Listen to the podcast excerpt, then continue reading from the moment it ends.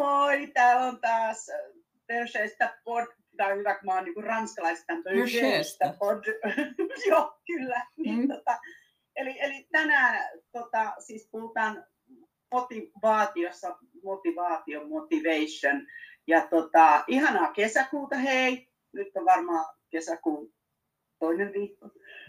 Niin, Juhannus lähestyy. Tässä Teija siis ja siellä on. No, Mari, moi. Moi. Joo, siis motivaatiosta tai motivaation herättämisestä, tai siis olemme useammassa jaksossa sivunneet aiheutta seuraamukset ja palkitseminen ja rangaistukset. Ja sitten kun olen tässä lähiaikoina puhunut ihmisten kanssa asiasta, niin välillä tuntuu sille, että me aikuisetkin niin kuin unohdetaan. Yksi syy, miksi lapset ei opi joitain asioita, yksi syy, miksi aikuisen silmiin tuntuu lapsen oppiminen hitaalta tai vaikealta, on se, että meillä aikuisilla on ihan erilainen aikajänne kuin lapsilla. Me pystytään ymmärtämään, että se mitä teen tänään vaikuttaa siihen, miltä minusta tuntuu huomenna, tai suurin osa meistä pystyy jopa ymmärtämään, että jos nyt tässä kuussa laitan rahaa pankkiin, niin 10 vuoden päästä voin ostaa itselleni oman asunnon. Mutta lapsilla on mitä nuorempi lapsi, sen lyhyempi aikajänne. Sen enemmän he elää just nyt tässä hetkessä, ja siihen liittyy se teiniänkin ihan sama. Ei pysty vielä ymmärtämään, että jos nyt en saa 8-luokalla hyviä numeroita, niin se vaikuttaa johonkin mun tulevaisuuteen. Ja nämä palkitsemiset ja rankaisemiset ja seuraamukset ja muut, niin nehän on tapa tukea lasta silloin, kun hän ei vielä itse pysty ajattelemaan näitä pitkän aikavälin asioita. Ja sen lisäksi, mikä tärkeämpää, sen olisi tarkoitus opettaa sitä lasta ymmärtämään ja näkemään niitä pitkän aikavälin asioita. Ja tämä tuntuu unohtuvan siis meiltä aikuisiltakin välillä, kun tehdään näitä kasvatuspäätöksiä. Joo, hyvä. Koska sä sait mulla heti yhden muistikuvan yhdestä tarinasta. Tästä tulee kohti jo vitsi. Ei tule, kyllä mä tiedän. Mun mielestä tarinat on kivoja. Ja siis, eli tämä on tästä, että kun lapsen ajatuskykymalli, mun mielestä Mari hyvin puhui tästä, että aikajänne on erilainen ja sitten on myös aivojen kehittyminen liittyen abstraktiin ajatteluun. Ja tämä tarina liittyy abstraktiin ajatteluun. Eli me jokainen tiedetään tämmöinen lausahdus, että minkä taaksensa jättää, sen edestään löytää. Ja kuuntelija voi jokainen miettiä, että mikä se olisi ja mitä se tarkoittaa, ja usein aikuiset tietää, että se tarkoittaa vaikka sitä, että kun en tänään tiskannut, niin ne tiskit on huomenna edelleen edessä, tai joku muu asia, minkä jättää tekemättä. Mutta sitten kun lapselta kysyy tämmöisen, niin mun mielestä on ihana vastaus, minkä lapsi antoi, en muista enää minkä ikäinen, niin siis tämä on mahtava vastaus, koska tämä on täydellinen vastaus.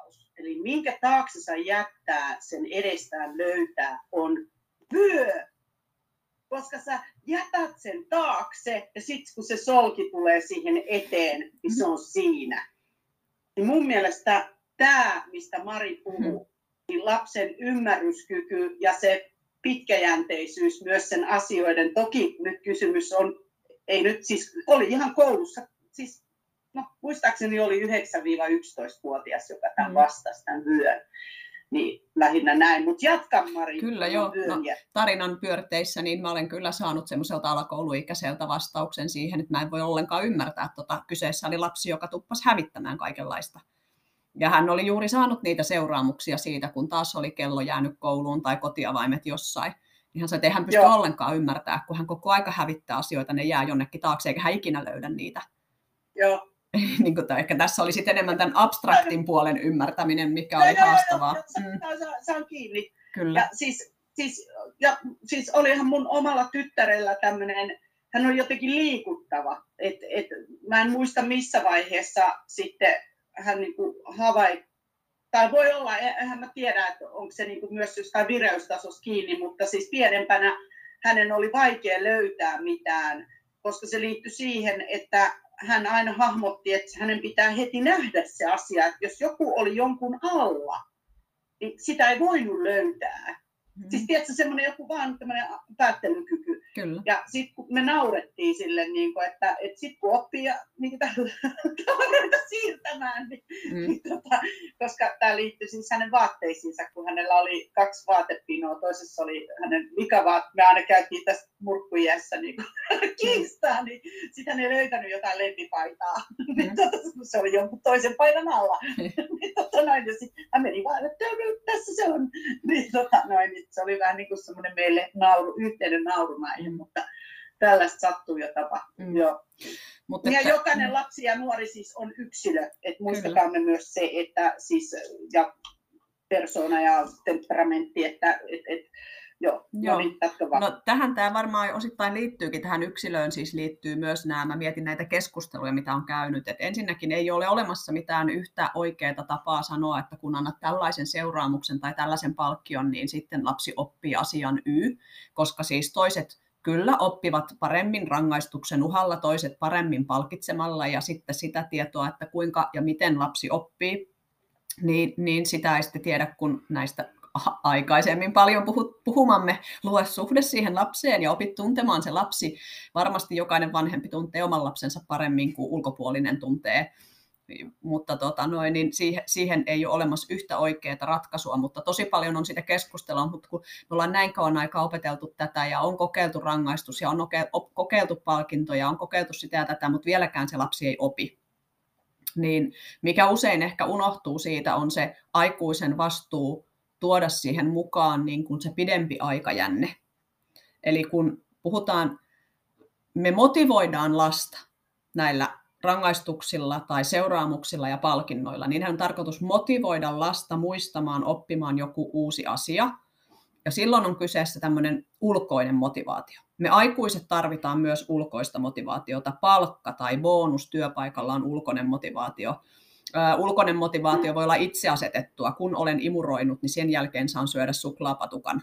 Annan itselleni ulkoisen motivaation tehdä jotain asioita, mutta näillä kasvatusmenetelmillä me kaikki tiedetään, että me ei olla ikuisesti rankaisemassa sitä lasta kotiarestilla tai palkitsemalla sitä viikkorahalla, kun se tekee jotain. Tarkoitus olisi opettaa lapsi löytämään se sisäinen motivaatio, mikä lopulta on aina parempi ja tehokkaampi kuin se pelkkä ulkoinen. Silloin lapsi on oikeasti sisäistänyt ja oppinut sen.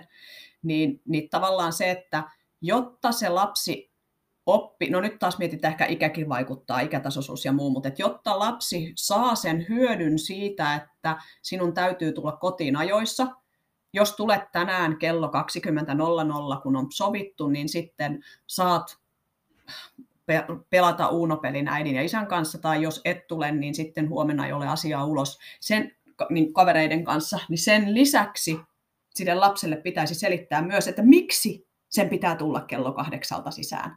Todennäköisesti se haluaa kuulla sen saman syyn 120 kertaa, ja jos kyseessä nyt vaikka on 8-vuotias lapsi, niin se on tosi vaikea ymmärtää, kuinka paljon vaikuttaa omaan jaksamiseen huomenna se, että olen nukkunut ajoissa. Mutta jos se jätetään pois siitä se pidemmän aikavälin palkinto, niin se on se, mikä meillä aikuisilla tuo sen sisäisen motivaation. Valvoin kerran myöhään. Itse esimerkiksi tuossa keväällä katsoin Euroviisut aivan liian myöhään. Miten väsynyt olin vielä maanantaina töissä. Se on mulla sitä sisäistä motivaatiota, mutta mun on pitänyt oppia ymmärtämään, että se mun väsymys maanantaina johtui siitä valvomisesta viikonloppuna. Eli tavallaan nämä ulkoiset motivaatiot, niiden on tarkoitus tukea sen sisäisen motivaation heräämistä. Ja jos se unohdetaan kertoa se oikea syy, miksi vanhempi haluaa sen asian, miksi halutaan tukea sen asian oppimista tällä ulkoisella motivaatiolla, niin hyvin todennäköistä, ettei se lapsi opikkaan sitä. Hei, nyt tuli kysymys sulle taas, tai siis kelle vaan, joka kuuntelee tätä, että odotan nyt. On tämmöinen sanonta, kantapään kautta oppiminen. Niin mitä mieltä sä, Mari, olisi, jos yhdistäisi tässä, kun sä puhut ulkoisesta ja sisäisestä, että eikö kantapään kautta oppiminen on enemmän sisäinen prosessi ja sitten ulkoinen on just se, että tulee rangaistuksia tai palkintoja, niin mä mietin sitä, että pystyisikö nuoren kanssa, nyt puhutaan vaikka teini-ikäisestä, niin jotenkin diilata, että saat viikon mennä tällä sun tyylillä, ja sitten nukahdat myöhemmin, ajatellaan nyt vaikka kännykän poisottoa, että se on sitten kännykällä 1, 2, 3 asti aamuyöstä, kun se ei ymmärrä, että se on koulussa väsynyt. Ja sitten on toinen viikko, harjoitellaan sillä vanhempien meiningillä ja verrataan niihin, että miten sit koulu sujuu tai ajatus sujuu. Siinähän tulisi se kantapään kautta oppiminen. Kyllä, kyllä. Mitä mieltä sä? Oikein hyvä. Me ollaan puhuttu joskus aikaisemminkin, muistatko, kun puhuttiin pienistä lapsista, että hyvä, älä laita hanskoja käteen. Ja sitten kädet palelee. Ja sitten ne hanskat onkin mukana ja toteaa, että olisiko hyvä laittaa nämä hanskat. Mutta tuossa pitää varmaan just kyetä tuntemaan se oma lapsi, että kuinka pitkälle se pystyy käsittämään sen saman asian vaikutuksen. Niin että on olemassa aivan varmasti siis asioita, joita minä teen tämän ikäisenä aikuisena, että mä en ymmärräkään, kuinka suuri merkitys viikon päähän on sillä, mitä mä tein tänään tai jätin tekemättä tänään. Että se ikätasoisuus just, että jos nyt puhutaan teini-ikäisestä, pitää miettiä se kasvun vaarantuminen, kasvun ja kehityksen vaarantuminen, kuinka paljon minkä ikäisellä vaikuttaa yhden yön huonosti nukututunet ja mihin kaikkeen se vaikuttaa ja mitä siitä seuraa. Ja esimerkiksi nyt huonona esimerkkinä vaikka, että en nyt antaisi 18-vuotiaan ryypätä koko yötä, vaikka huomenna on töitä traktorikuskina. Koska ei voi, niin kuin näin, huono esimerkki. Niin. Kyllä, kyllä. Siis, niin, noitahan on, muistan silloin nuorisokotiaikana Kaltsissa, niin silloin oliko siellä vaan yksi tyttö vai oliko siellä vaan silloin poikia, tämmöisiä 15-17-vuotiaita. Ja siinä oli sitten tämmöinen taistelu, kun emäntä oli menossa lomalle ja sitten muutenkin niin kuin kritisoi aina kaikkea ruokaa. Ja niillä oli tämmöinen makkarapuumi, että olisi halunnut vaan makkaraa syödä ja suolasta makkaraa eri muodoissa. Kesäaika oli siis kyseessä. Niin mehän sitten päätettiin, että okei, että teette niin mitä makkaraa ja missä muodossa, ja autatte meitä ruoanlaitossa, ja sehän toimi. Siis sitten syötiin joka päivä makkaraa. Niin mä en muista enää, että meniksi toista viikkoa, niin niille tuli todella ikävä sitä Maritaasta meidän emäntää, että milloin se tulee lomalta ja milloin sitä. Ja sitten tuli tätä, että voisiko joku muu tehdä ruokaa, että ei ne enää jaksa. Siis ne oli ihan täynnä makkaraa, niin sanotusti. Ja nuudelisota oli silloin, mä muistan, Kaltsissa, niin että söikö ne viikon nuudeleita, jolloin se oli, että ne ei syönyt kunnon ruokaa, vaan ne kävi ostamassa nuudeleita ja söi niitä salaa. Kyllä. Joo, oot oikeassa, että siinä pitää katsoa just tämä ikätasoisuus, mutta joskus se auttaa, kun onhan me siinä selitetty, että makkara ei ole niin ravintorikas ja nuudeli ei ole ravintorikas, että sinä olet kasvava nuori, tarvitset monipuolista ravintoa, mutta eihän, kun se on maailman paras se nuudeli siinä kohtaa, niin ei se mene niin kuin jakeluun. Joo, mutta jatkamaan. Niin. No juuri näin. Eikö tästä ole tämmöinen leikkimielinen, ei kai se mikään sananlaskua kysymys, että mikä on tyhmän, viisaan ja neron ero? Kun viisas oppii virheistään, tyhmä ei opi virheistäkään ja nero oppii muidenkin virheistä. Eli tavallaan se, että meitä on ihan aikuisiakin erilaisia, joidenkin tarvii aina polttaa ne omat sormensa ennen kuin uskoo. Jotkut, en mä tiedä, onko se mistään tyhmyydestä tai neroudestakin, niin se on varmaan erilaisia tapoja oppia myös. Mutta tavallaan se, että jos ajatellaan vaikka tätä ruokaesimerkkiä, että jos nyt 7-vuotiaalle lapselle niin sanoisi, että valitse sä vaan aina, mitä sä syöt. Sitten hän valitsisi ehkä eri ruokia, nuggetteja ja pizzaa ja pastaa. Niin, 20 vuoden päästä hän ei voisi hirveän hyvin ja sitä ei voisi enää sitä aikaa niin kuin tuoda takaisin, kun hänen pitää syödä niitä kasviksia ja oppia maistamaan erilaisia makuja. Mutta toisaalta ihan tässä muutamia viikkoja sitten olen tehnyt kyllä sen, että vaikka olen aikaisemminkin kertonut, että lapseni on joutunut tämmöisen ihmiskokeen uhriksi. Meillä ei ole karkkipäivää, koska mä hulluna uskoin siihen, että karkkipäiväajattelu aiheuttaa sen, että kun sitä karkkia kerran on, niin sitä pitää syödä hulluna. Meillä on aina voinut ottaa vähän, mutta sitä ei ahmita ja se on ihan hyvin onnistunut. Mutta välillä tulee niitä sellaisia hetkiä, kun hän haluaisi syödä enemmän kuin musta ehkä olisi fiksua. Ja en tykkää lähtökohtaisesti semmoisesta vänkäämisestä ja kieltämisestä, niin kerran mökillä tässä tein niin, että on ostettu koko paketti Kinder Bueno-suklaita ja mietin, että no enpä tällä kertaa nyt sano. Nyt on perjantai-ilta, menköön, vetäköön niitä kindervuonoja. No 8 patukan jälkeen tuli paha olo. Ja ei enää tehnyt mieli. Ja hän totesi, että hän ei enää ikinä syö kindervuonoa. Ja joo, sitten toki tässäkin jälleen se, että pelkästään se, että asetin rangaistuksen tai seuraamuksen tai annoin kokeilla, niin se ei niin kuin yksin riitä sen ikäiselle lapselle. Sitten me keskusteltiin siitä. Huomaatko nyt, muistatko, kun äiti on sanonut, että ei kannata syödä enempää?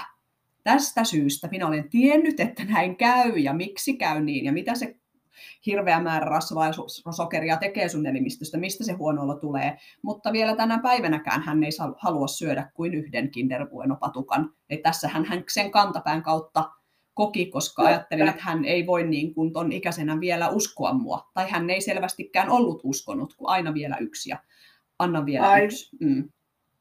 Joo, ja tämähän on sellainen, että todellakin, ja hyvä kun taas otit Mari sen esille, että minkä ikäinen, ja totuushan on, että jos tämä tarina makkarasta esimerkiksi on varmaan jonkun 20 vuoden takaa, 15-20 vuoden takaa, niin siinä on se ero, että jos ajatellaan einesruokien ja pikaruokien kulutusta ja käyttöä nykykotitalouksissa, niin sehän on kasvanut ihan hirveästi.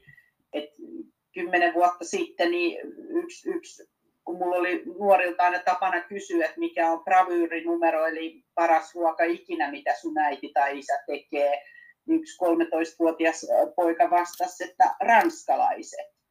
Ja sitten mä kysyin, että vau, että tekeekö sun vanhempi niin kuin ne niin kuin koriperunat ja tekee näin, ja tiedätkö, miten niin kuin, mitä sä selität, että avaa ranskalaispussia, laittaa pellilliselle ja uuniin. Sitten niin sitten tämä tarinan pointti on se, että jos lapsesta asti sä syöt eineksiä ja vähän niin kuin epäterveellistä, niin siitä tulee sulle kotiruoka. Ja silloin sä pystyt syömään sitä pidempään, vaikka vuosikausia. Tässä niin kuin makkarajutussa oli varmastikin, että heillä on ollut kaikilla sattumoisin monipuolisempi se lapsuuden ruokavalio, ja sitten kun ne joutui syömään yhtä lajiketta, niin se ei ollut kodinomaista, vaan se oli heidän vaan se, vähän niin kuin sun lapsella oli Kinder Bueno, niin sitten kun hän söi överiksi, niin sitten tuli makkaraöverit ja Kinder Bueno-överit. Niin oikein hyvä pointti, ja sen takia, tässä tämä pointti oli, joo. Mutta tavallaan siihen keskusteluun, mistä tämä on niinku lähtenyt, on se, että kun ei se lapsi silti opi. Olen näin tehnyt ja olen tehnyt. No ensimmäinen ohjehan on aina se, että olet kokeillut nyt seuraamusta. Lapsi ei opi seuraamuksella, niin koita palkitsemista. Ja muista, että hyvin harvoin motivaation heräämiseksi toimii vain yksi. Joilla on siis, tiedän, että on olemassa lapsia, joille ei, niin, että on yksinkertaisesti niin suuri se vastustus, että rangaistukset aiheuttaa vaan lisää vastustusta, ja tiedän myös toisinpäin olevan, että lapsia, jotka ei motivoidu palkitsemisesta, mutta jos nyt puhutaan näin yleisesti, niin yleensä niin kuin se, että lapsella on vaihtoehto valita seuraamuksen tai palkinnon välillä, eli sulla on vähän kumpaakin, painotus enemmän jompaa kumpaan sen yksilöllisen lapsen niin kuin taipumusten mukaan, toista rangaistusseuraamus pelottaa enemmän ja toinen motivoituu paremmin sillä niin kuin palkitsemisella. Ja on ihan ok käyttää jompaa kumpaa, koska me tavoitellaan sitä, että se lapsi oppii motivoimaan itseään. Ja me ei voida sille mitään, se on osittain vähän niin kuin biologista, että jotkut vielä aikuisena ajattelee niin päin, että jos sen imuroin, niin sitten mun pitää mennä juoksemaan 1,5 tunniksi.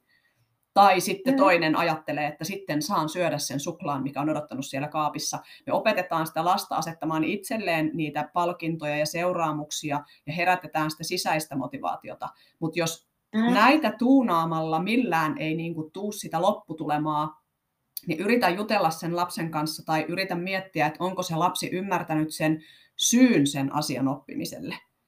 Eli tavallaan niin kuin, vähän niin kuin ehkä, no nyt aika kaukaa esimerkki, mutta että esimerkiksi minä aikuisena ihmisenä kävelen välillä päin punaisia valoja. Ja kyse, vaikka mä kuinka tiedän, että siitä voi saada sakot, jos kävelet päin punaisia, niin se ei motivoi mua. Ja vaikka mä kuinka tiedän, että olisi oikein ja olisin parempi ihminen, kun seisoisin punaisissa valoissa, niin siltikään mä en kävele, koska se Olen ymmärtänyt sen syyn, miksi punaiset valot on. Jos näen 300 metriä kumpaankin suuntaan eikä ympärillä ole ketään muuta, niin mun ei tarvitse seistä niissä punaisissa valoissa. Toivottavasti mä en saa kotiin sakkoa joltain poliisilta nyt, kun mä oon joskus kävellyt päin punaisia. Eli tavallaan, että ymmärtääkö se lapsi sen lisäksi, että sä tuet häntä oppimaan jonkun asian niillä seuraamuksilla ja palkinnoilla. Ymmärtääkö hän sen syyn, miksi me sitä opettelemme ja mitä se lapsi ajattelee siitä asiasta? Voiko käydä keskustelua siitä, että jos vaikka aina koulussa on kiukkunen ja koulusta tulee vaikka punaisia merkintöjä Vilmaan, voisiko se syy olla se, että sä olet vähän liian väsynyt? Miltä sinusta tuntuu, kun opettajan kanssa tulee riitaa tai kavereiden kanssa tulee riitaa? Yleensä sitten lopulta se lapsi on samaa mieltä siitä, että hyvin harma lapsi sitten ihan oikeasti haluaa huonoja merkintöjä Vilmaan tai epäonnistua koulutehtävissä tai riidellä kavereiden kanssa. En väitä, että lapset olisi se, että no sitten minä menen ajoissa nukkumaan. Todennäköisesti ne ei halua myöntää sitä tai jopa ehkä tunnista. Mutta jos sen lapsen kanssa on aina yhä uudestaan selitetty se lopullinen seuraus, se, että mitä se nukkuminen tekee sun aivoille ja miksi sun on helpompaa huomenna, vaikka se ei siinä keskustelussa sulla sitä myöntäisi, niin se on se asia, mikä tukee sen seuraamuksen ja palkkion, niin kuin sen asian oppimista seuraamuksilla ja palkkioilla. Kyllä, ja toi psykoedukaatio justiin, että selität unen. Mähän olen itse niin kuin perhetyön parissani paljon ja totta kai omalle lapselleni selittänyt aikanaan. No, hän ymmärsi kyllä, että meillä oli ne nukkumaanmenoajat molemmilla ajoissa ja aina varattiin nukkumiseen, mutta paitsi sitten kun hänellekin tuli se kännykkä.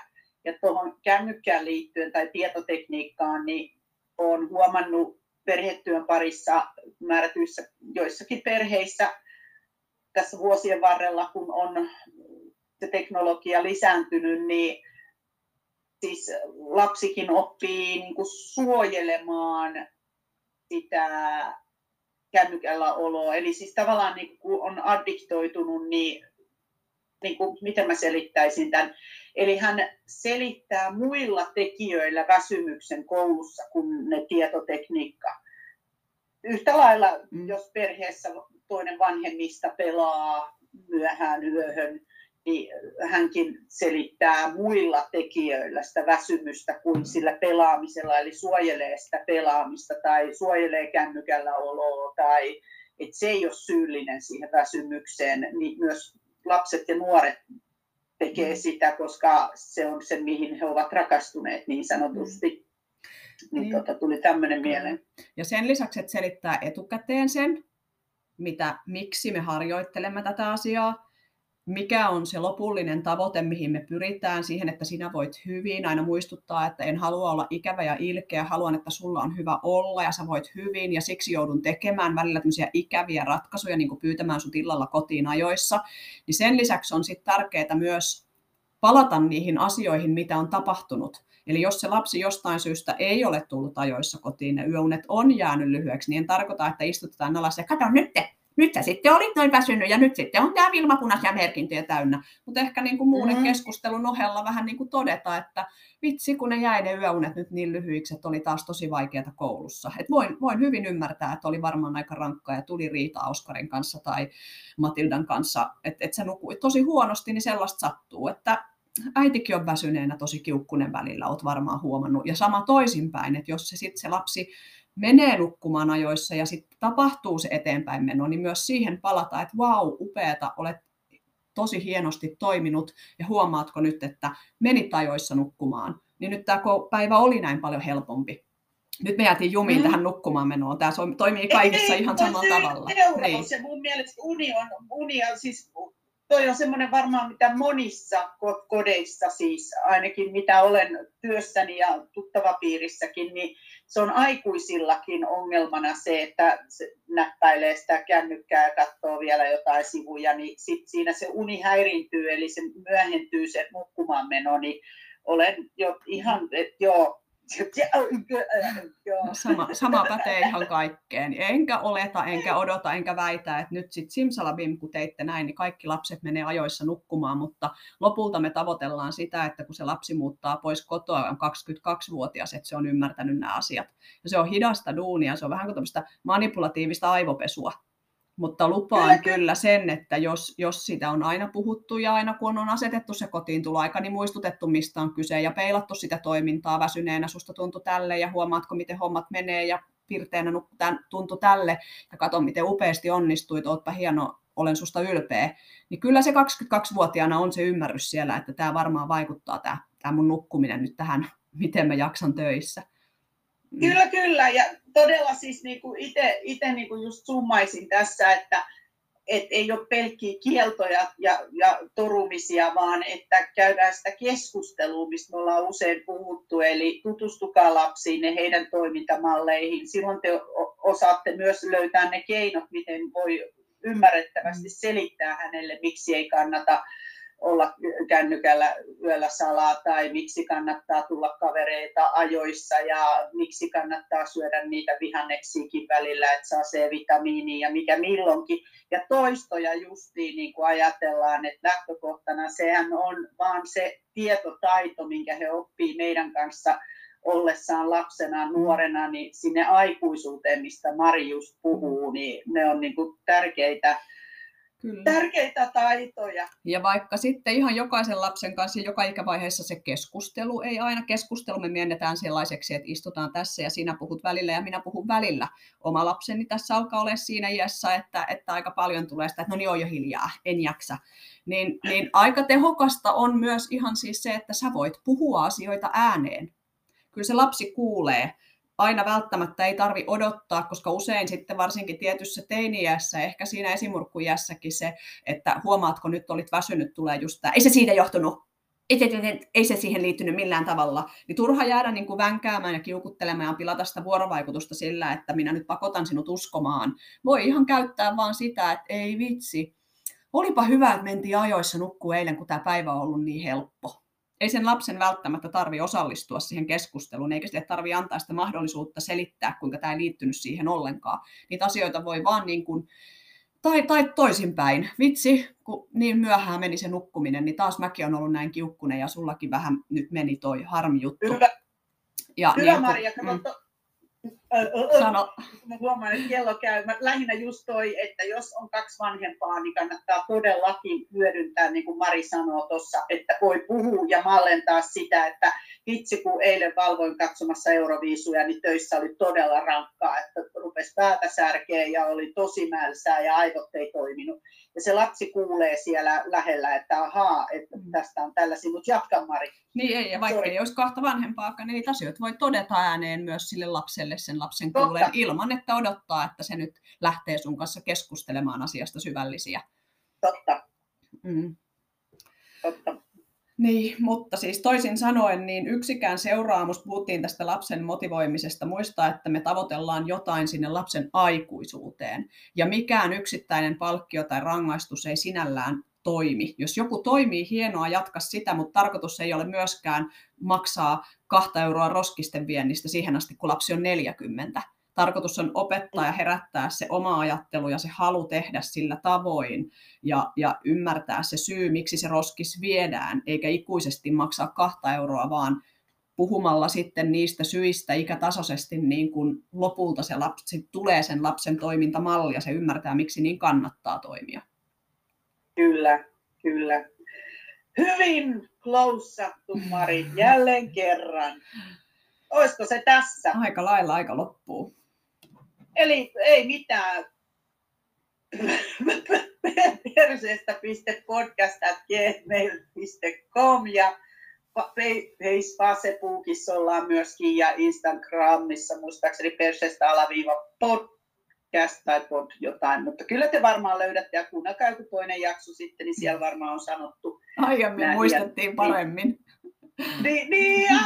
Nyt ei enää muisteta, mutta ei se mitään. Hei, hyvää kesää ja seuraavaa kertaa. Yes. Moi moi. No niin, moikka.